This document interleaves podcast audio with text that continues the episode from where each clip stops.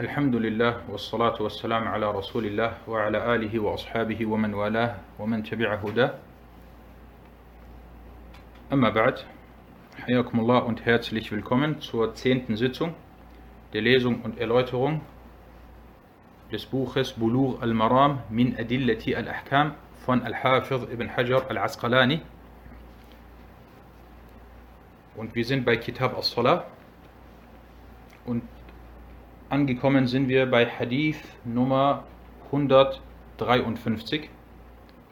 Das ist weiterhin Bab al-Adhan wal-Iqama, das Unterkapitel der Adhan und die Iqama. نعم اقرأ بسم الله الرحمن الرحيم الحمد لله رب العالمين وصلى الله وسلم وبارك على نبينا محمد وعلى آله وصحبه أجمعين أما بعد فبأسانيدكم أحسن الله إليكم. إلى الحافظ ابن حجر رحمه الله تعالى قال وله عن جابر رضي الله عنه رضي الله عنهما أن النبي صلى الله عليه وسلم أتى المزدلفة فصلى بها المغرب والعشاء بأذان واحد وإقامتين. نعم اقرأ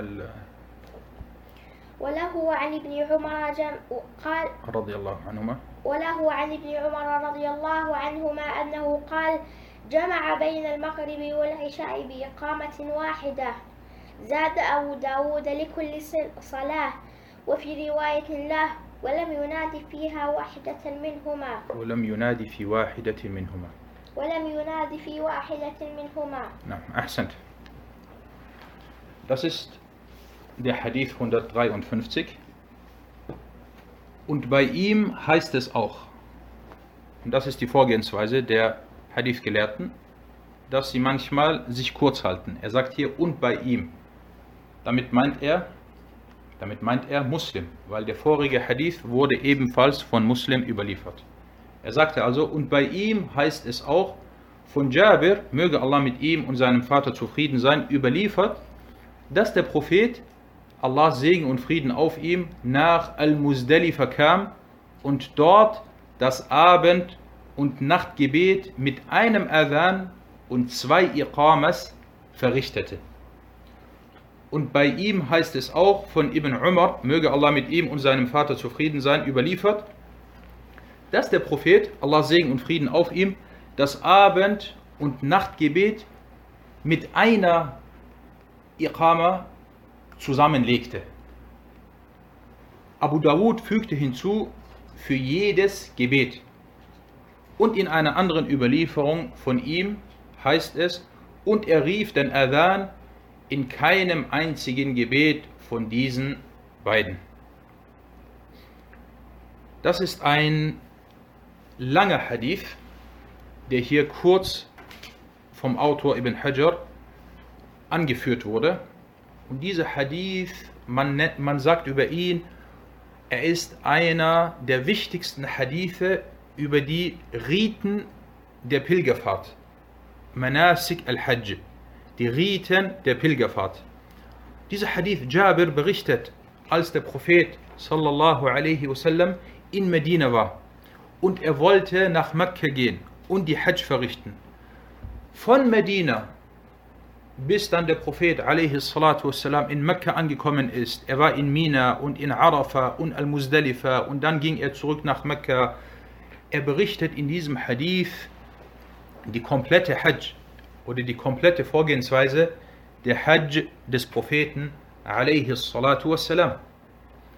Was hier für uns entscheidend ist, und dieser Hadith, er wird in Kitab al-Hajj nochmal kommen, aber was hier für uns entscheidend ist und worum es geht in diesem Abschnitt, den der Autor angeführt hat, wie man vorgeht, wenn man in Al-Muzdalifa ist. Bevor ich dazu komme, was bedeutet Al-Muzdalifa? Man verrichtet die Hajj und wenn man die Hajj verrichtet, möge Allah Ta'ala es uns erleichtern, wieder und oft und mehrmals die Hajj zu verrichten und immer wieder dieser Ibadah, diesem großartigen Gottesdienst nachzukommen. Wenn man die Hajj verrichtet, Barakallahu fikum, gibt es verschiedene Orte und verschiedene Gottesdienste und verschiedene Sachen, die der Muslim durchführen muss. Eine dieser Sachen ist, dass er am neunten Tag, die Nacht auf den zehnten Tag von Dhul Hijjah, der zehnte Tag ist Eid, die Nacht darauf übernachtet der Pilgerer, der Hajj, in Al-Muzdalifa. Er ist früh am Morgen vom neunten Tag, ist er in Mina. Mina ist ein Ort außerhalb von Mekka. Danach, am frühen Morgen, macht er sich auf nach Arafah, Richtung, Richtung Arafah. Das ist ein anderer Ort. Dieser liegt einige Kilometer von Mina entfernt. Dann kommt er am Mittag in Arafah an und er bleibt einige Stunden in Arafah und spricht Bittgebete. Und das ist der wichtigste Teil der Hajj. Dann, wenn die Sonne untergeht, macht er sich auf nach Al-Muzdalifa. Er geht wieder zurück Richtung Mina. Bevor er in Mina ankommt, gibt es einen Ort, der nennt sich Al-Muzdalifa. Er macht sich also am Abend auf und er kommt dann in der Nacht in Al-Muzdalifa an. Es ist von der Sunnah, dass man in Al-Muzdalifa das Abend- und das Nachtgebet verrichtet und diese beiden Gebete zusammenlegt, wenn man dazu die Möglichkeit hat. Hier geht es jetzt um dieses um diese beiden Gebete in Al-Muzdalifa, das Abend- und das Nachtgebet. Wie verrichtet man es? Man verrichtet das Maghrib-Gebet, das Abendgebet, ganz normal, drei Rak'a. Und danach verrichtet man das Isha-Gebet, gekürzt mit zwei Rak'a. Dazwischen betet man keine freiwilligen Gebete. Man legt sie also zusammen. Aber wie sieht es mit dem Adhan und der Iqama aus? Hierbei gab es verschiedene Meinungen und verschiedene Ansichten unter den Gelehrten, wozu wir inshallah auch gleich kommen werden. Und warum gibt es diese verschiedenen Ansichten? Aufgrund von diesen Überlieferungen, diese Hadithe, die wir jetzt hier haben. Wir haben hier den ersten Hadith von Jabir, er sagte, er verrichtete das Abend- und das Nachtgebet mit einem Adhan und zwei Iqama. Das bedeutet, du kommst und du machst erstmal einen Adhan. Allahu Akbar, Allahu Akbar. Nachdem du diesen Adhan gesprochen hast, sagst du die Iqama und betest dann das Maghrib-Gebet. Dann hast du das Maghrib-Gebet, Alhamdulillah, verrichtet. Dann sprichst du nochmal eine weitere Iqama für das Nachtgebet. Das ist die bekannte Überlieferung von Jabir, die Imam Muslim überliefert hat. Aber es gibt eine andere Überlieferung von Ibn Umar, die auch hier der Autor erwähnt hat und angeführt hat. Da heißt es, dass er das Abend- und das Nachtgebet mit einer Iqama zusammenlegte. Sprich, du sprichst nur einmal eine Iqama. Und dann gibt es die andere Überlieferung, in der es heißt, und er rief den Adhan in keinem einzigen Gebet von diesen beiden. Also es gibt keinen Adhan. Aufgrund von diesen Überlieferungen kam es unter den Gelehrten zu den Meinungsverschiedenheiten, die inshallah noch folgen werden. Das also, damit wir eine Tasawwur haben, damit wir uns bildlich vor Augen halten können, worum geht es hier in, diesem, in diesen Hadithen oder in diesen Überlieferungen. Na, kommen wir zu den Hadith-wissenschaftlichen Nutzen aus, dieser, aus diesen Überlieferungen. Erstens, der Überlieferer ist Jabir ibn Abdullah. Und über ihn hatten wir bereits, oder über seine Biografie hatten wir bereits gesprochen beim 44. Hadith. Und wie schon erwähnt, Jabir ibn Abdullah ist ein Spezialist in Bezug auf die Hajj auch andere Sachen, aber vor allem was die Hajj geht, so ist er sehr wichtig. Die Frauen des Propheten sallallahu alaihi wasallam sind zum Beispiel vor allem spezialisiert mit anderen Sachen, die der Prophet bei sich zu Hause gemacht hat. Wie hat er die Gebetswaschung von, durchgeführt? Wie hat er äh, die Russel vollzogen etc. Dann gibt es zum Beispiel andere Sahaba, die auf andere Sachen spezialisiert sind. Zum Beispiel Ibn Umar auf viele Sunnen des Propheten, auf Reisen des Propheten und so weiter. Die Einstufung des Hadith. Der Hadith wurde von Muslim überliefert, von daher ist er authentisch. Und er wurde auch mit den anderen Wortlauten von Ahmad, von Abu Dawud, An-Nasai, At-Tirmidhi und Ibn Majah überliefert. Zweitens oder erstens, er wurde, dieser Hadith wurde über die Überlieferungskette von Ja'far ibn Muhammad, dieser über seinen Vater und dieser über Jabir ibn Abdullah überliefert. Und das ist eine starke Überlieferungskette. At-Tirmidhi sagte, nachdem er diesen Hadith überlieferte, und er überlieferte in ganzer Länge, deswegen, das ist ein sehr langer Hadith, er sagte danach, هذا حديث حسن صحيح. Das ist ein guter und authentischer Hadith. At-Tirmidhi, طبعا, er überlieferte diesen Hadith in Kitab al-Hajj. In Kitab al-Hajj. Kommen wir zu den fiqh-wissenschaftlichen Nutzen aus diesem Hadith. Erstens, wir entnehmen, dass wenn zwei Gebete zusammengelegt werden, man nur einen Adhan spricht, aber zwei Iqama. Sprich für jedes Gebet eine Iqama. Du bist zum Beispiel auf der Reise und du möchtest das Mittags- und das Nachmittagsgebet zusammenlegen. Als Mann. Dann machst du einen Adhan. Und dann, nachdem du den Adhan gemacht hast, sprichst du die Iqama für das Mittagsgebet und verrichtest das Mittagsgebet. Und dann, wenn du damit fertig bist, sprichst du nochmal eine weitere zweite Iqama für das Nachmittagsgebet. Gleiches mit dem Abend- und dem Nachtgebet. Was die Riten der Hajj angeht, die Manasik, so war Jabir ibn Abdullah sehr wissend darüber, da er einen langen Hadith, das ist dieser, diesbezüglich überlieferte. Drittens, wenn man zwei Gebete zusammenlegt, zum Beispiel das Mittags- und das Nachmittagsgebet, dann verrichtet man keine anderen freiwilligen Gebete dazwischen. Das entnimmt man aus diesem Hadith. Und man entnimmt aus diesem Hadith von Jabir sogar noch eine andere Sache. Man entnimmt, dass der Prophet sallallahu alaihi wasallam, er ist angekommen in Al-Muzdalifa, er hat das Maghrib-Gebet verrichtet und dann hat er das Isha-Gebet verrichtet und dann hat er sich schlafen gelegt. In keiner Überlieferung wurde erwähnt, dass er danach irgendetwas verrichtet hat.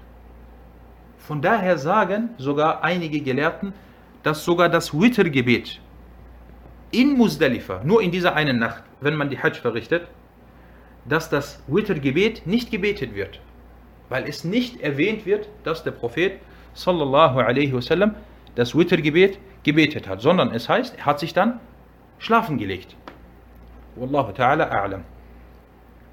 Na, kommen wir zu einigen Meinungsverschiedenheiten unter den Gelehrten. Die Gelehrten waren sich in Bezug auf den Adhan und die Iqama in der Nacht von Al-Muzdalifa für das Abend- und das Nachtgebet uneinig. Und es gibt hierbei fünf bekannte Ansichten.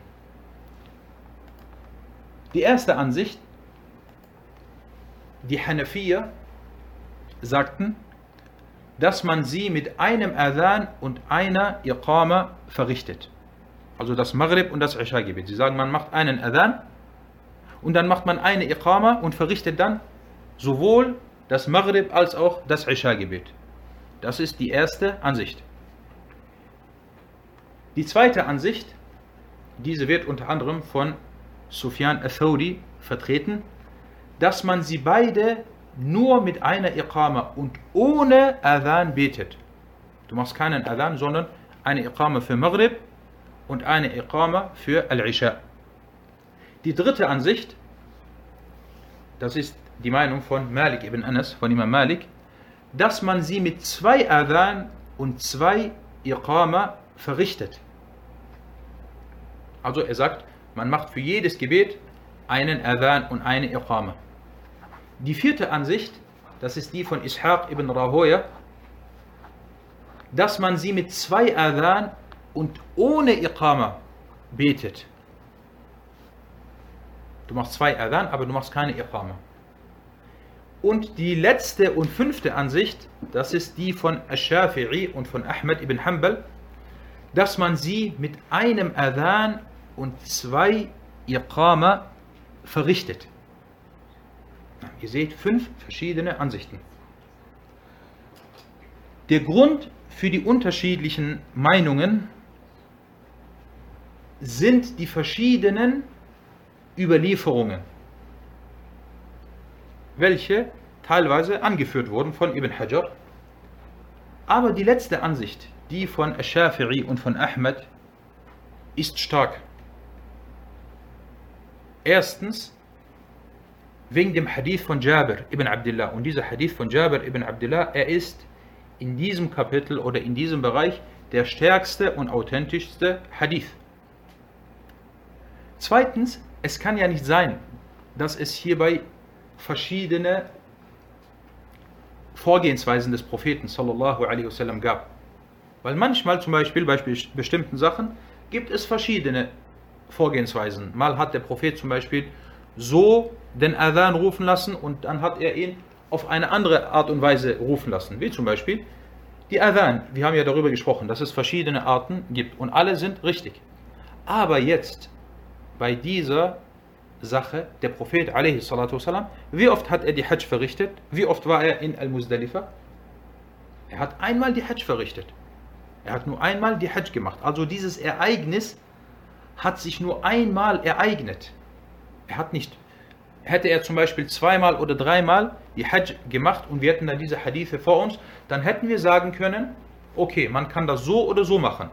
Er hat das mal so oder so gemacht. Aber hier, wir reden von einem Ereignis, einem einzigen Ereignis.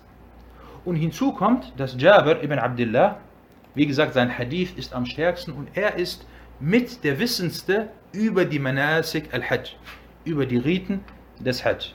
Na, von daher ist, wie gesagt, die Ansicht von Ash-Shafi'i und von Ahmed sehr stark. Das soweit zu diesem Hadith. Kommen wir zum nächsten Hadith. اقرأ. المصنف رحمه الله تعالى وله عن وعن ابن عمر رضي الله عنه وعن ابن عمر وعائشة رضي الله عنهم قالوا قال قال رسول الله صلى الله عليه وسلم إن بلالا يؤذن, يؤذن بليل فكلوا واشربوا حتى ينادي ابن أم مكتوم. وكان رجلا أعمى لا ينادي حتى يقال له أصبحت حتى يقال له.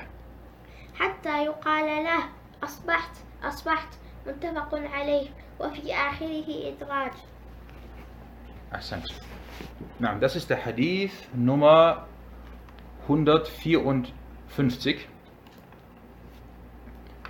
Ibn Umar und Aisha, möge Allah mit ihnen zufrieden sein, berichteten, dass der Gesandte Allahs, Allahs Segen und Frieden auf ihm sagte, gewiss Bilal ruft den Adhan in der Nacht, so esst und trinkt, bis Ibn Um Maktum ruft. Und er war ein blinder Mann, der erst gerufen hat, wenn man zu ihm sagte, du hast den Morgen erreicht, du hast den Morgen erreicht. Oder der Morgen ist eingetreten, eingetroffen, der Morgen ist eingetroffen. Muttafaqun alayh. Und das Ende ist Mudraj. In diesem Hadith, geht es jetzt um folgende Sache. Es geht darum, dass es beim Morgengebet zwei Gebetsrufe gibt. Zweimal den Adhan gibt. Der eine Adhan ist in der Nacht, er wird in der Nacht gerufen, bevor die Zeit für das Morgengebet eintrifft. Sprich am Ende der Nacht. Und der andere und zweite Adhan, das ist der richtige Adhan sozusagen. Dieser wird gerufen, wenn das Morgengebet oder die Zeit für das Morgengebet eingetroffen ist. Ein Beispiel. Das Morgengebet oder die Zeit für das Morgengebet ist um 4 Uhr. Bilal hat den Adhan, den ersten Adhan, um 3 Uhr und 50 gerufen. Und dann um 4 Uhr, wenn die Morgendämmerung eingebrochen ist, hat um äh, Ibn Umm Maktum den richtigen Adhan gerufen. Na, darum geht es in diesem Hadith. Und das ist eine Sunna, die praktiziert werden sollte morgens, wenn man dazu in der Lage ist. Und es gibt einen Grund dafür, warum man das macht. Der erste Adhan ist dafür da, dass man denjenigen, der zum Beispiel in der Nacht freiwillige Gebete verrichtet, dass er erinnert wird. Er betet gerade und dann hört er den Adhan. Er weiß, okay, gleich ist Zeit fürs Morgengebet. Ich muss mich beeilen, dass ich das Wittergebet verrichte. Oder jemand möchte, möchte fasten, dass er erinnert wird. So, du hast jetzt noch etwas Zeit, um zu essen, weil gleich beginnt die Zeit oder gleich tritt die Zeit für das Morgengebet ein. Na, kommen wir zu den Hadith-wissenschaftlichen Nutzen aus dieser Überlieferung. Die Überlieferer sind Ibn Umar und Aisha und über diese beiden hatten wir gesprochen im vierten und im 25. Hadith. Die Einstufung der Authentizität. Der Hadith ist authentisch. Er wurde von Al-Bukhari und Muslim und auch noch At-Tirmidhi und anderen überliefert. Er wurde über die Überlieferungskette von Qutaybah ibn Sa'id, dieser über Al-Layth, dieser über Ibn Shihab al-Zuhri, dieser über Salim ibn Abdullah und dieser über seinen Vater überliefert. Wenn es möglich wäre, dass man zum Beispiel sagt, jemand ist geistesgestört, wenn dieser Geistesgestörte den authentischsten oder die authentischste Überlieferungskette hören würde, würde er, würde er zu Sinnen kommen. Dann wäre das diese Überlieferungskette, so wie es die Gelehrten sagen. Dieses Beispiel bringen manchmal manche Gelehrten für die authentischste Überlieferungskette. Diese Überlieferungskette sind alles A'imma und Huffaz. Wir haben zum einen Qutayba ibn Sa'id. Dieser Qutayba ibn Sa'id er ist der Lehrer von Ashab al-Kutub al-Sitta.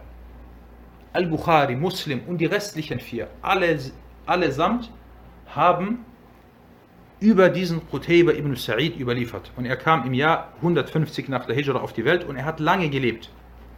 Er verstarb im Jahr 240 nach der Hijra.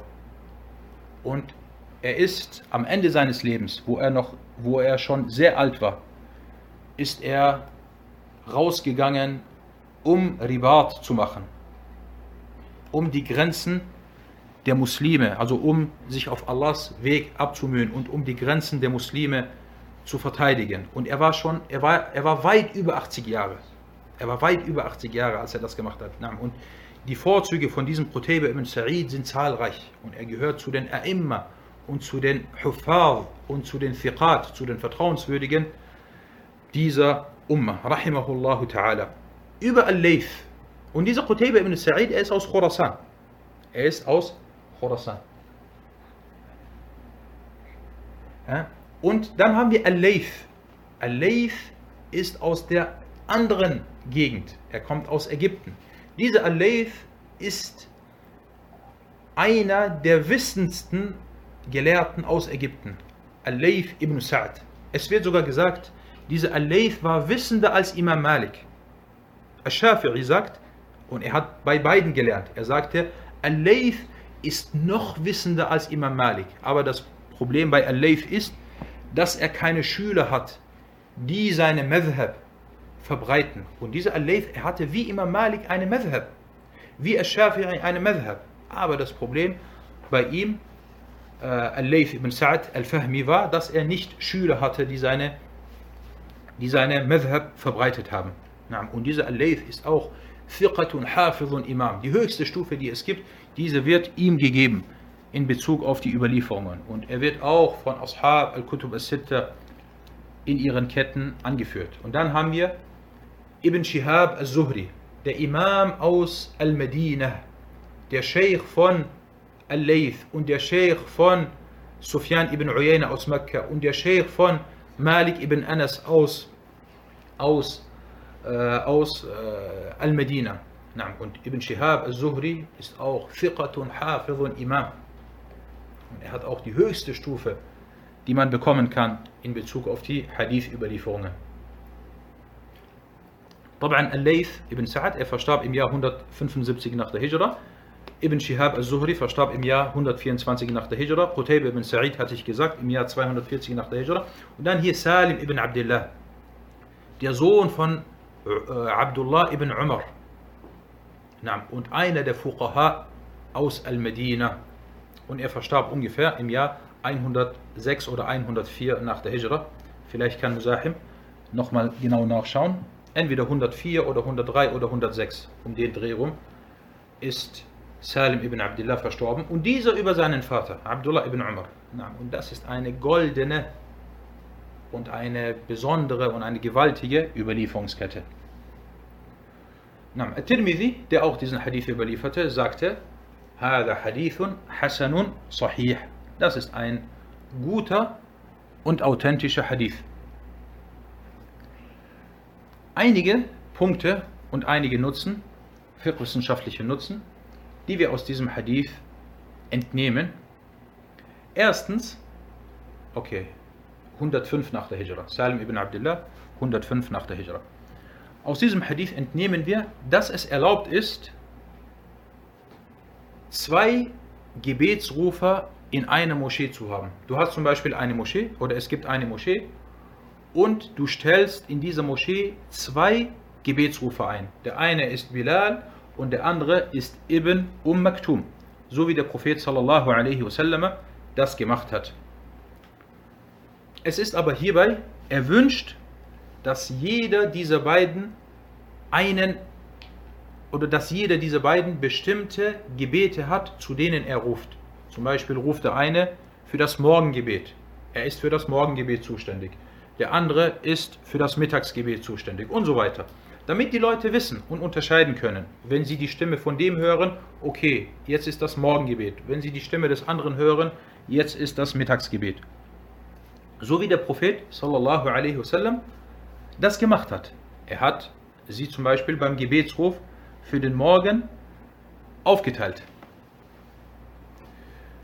Zweitens oder das war zweitens, dass man sie aufteilt. Drittens, es ist erwünscht, dass der Gebetsrufer, der Muezzin, den Adhan auf einer hohen Stelle ruft. Dass er auf einer hohen Stelle den Adhan ruft. Und vor allem früher war das wichtig, dass die Leute dann zum Beispiel auf das Minarett hochgestiegen sind, damit die Leute sie hören. Heutzutage gibt es Mikrofone und man könnte dann darüber sprechen, ob das weiterhin gemacht werden soll oder nicht. Wallahu ta'ala a'lam. Viertens, aus diesem Hadith entnimmt man, dass es erlaubt ist, dass ein blinder Mann zum Gebet ruft. Wie zum Beispiel Ibn Umm Maktum, er war blind und trotzdem war er ein Gebetsrufer. Jedoch muss der Blinde jemanden haben, der ihm berichtet. Er hat zum Beispiel einen Sohn oder er hat einen Begleiter, der ihm sagt, jetzt ist Zeit für das Gebet so und so. Und vor allem in muslimischen Ländern wäre das immer eine Alternative, dass man die Blinden dafür einsetzt, dass sie den Gebetsruf, dass sie zum Gebet rufen, dass das ihr Job ist, dass das ihr Beruf ist, für den sie dann auch zum Beispiel bezahlt werden. Und das aus, aus vielen Gründen. Erstens, meistens ist es so, dass andere Leute beschäftigt sind und es ihnen schwerfällt, den Gebet zum Gebet zu rufen. Er ist mit anderen Sachen beschäftigt. Der Blinde dagegen, er ist eingeschränkt. er ist meistens zu Hause, er ist meistens in der Moschee und er bewegt sich weniger. Von daher ist dieser Beruf für ihn passend. Ein weiterer Grund ist, dass er dann auch ein Einkommen hat. Er hilft, er macht etwas Gutes und er hat dann dementsprechend ein Einkommen. Fünftens, man entnimmt aus diesem Hadith die Erlaubnis, zum Gebet zu rufen, morgens zum Gebet zu rufen oder vor dem Morgengebet zum Gebet zu rufen, bevor die Zeit eintritt.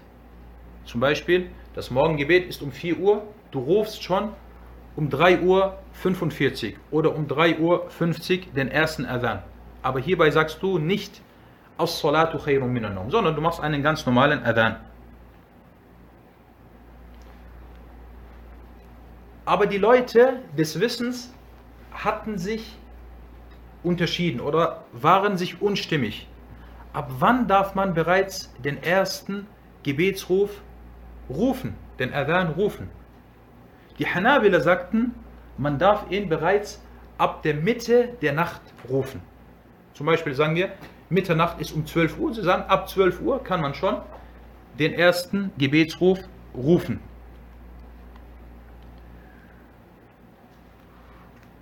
Und andere wiederum sagen, und es gibt hierbei viele verschiedene Ansichten, andere wiederum sagen, man ruft ihn kurz vor dem, vor dem Morgengebet, vor Eintritt des Morgengebets. 10 Minuten, 15 Minuten, 20 Minuten, etwas mehr, etwas weniger, sodass derjenige, der das Wittergebet verrichten will, noch genug Zeit hat oder derjenige, der etwas essen und trinken will, noch genug Zeit hat. Und aus diesem Hadith entnimmt man noch weitere Nutzen, aber inshallah beschränken wir uns auf das, was erwähnt wurde. هذا والله تعالى أعلم وصلى الله على محمد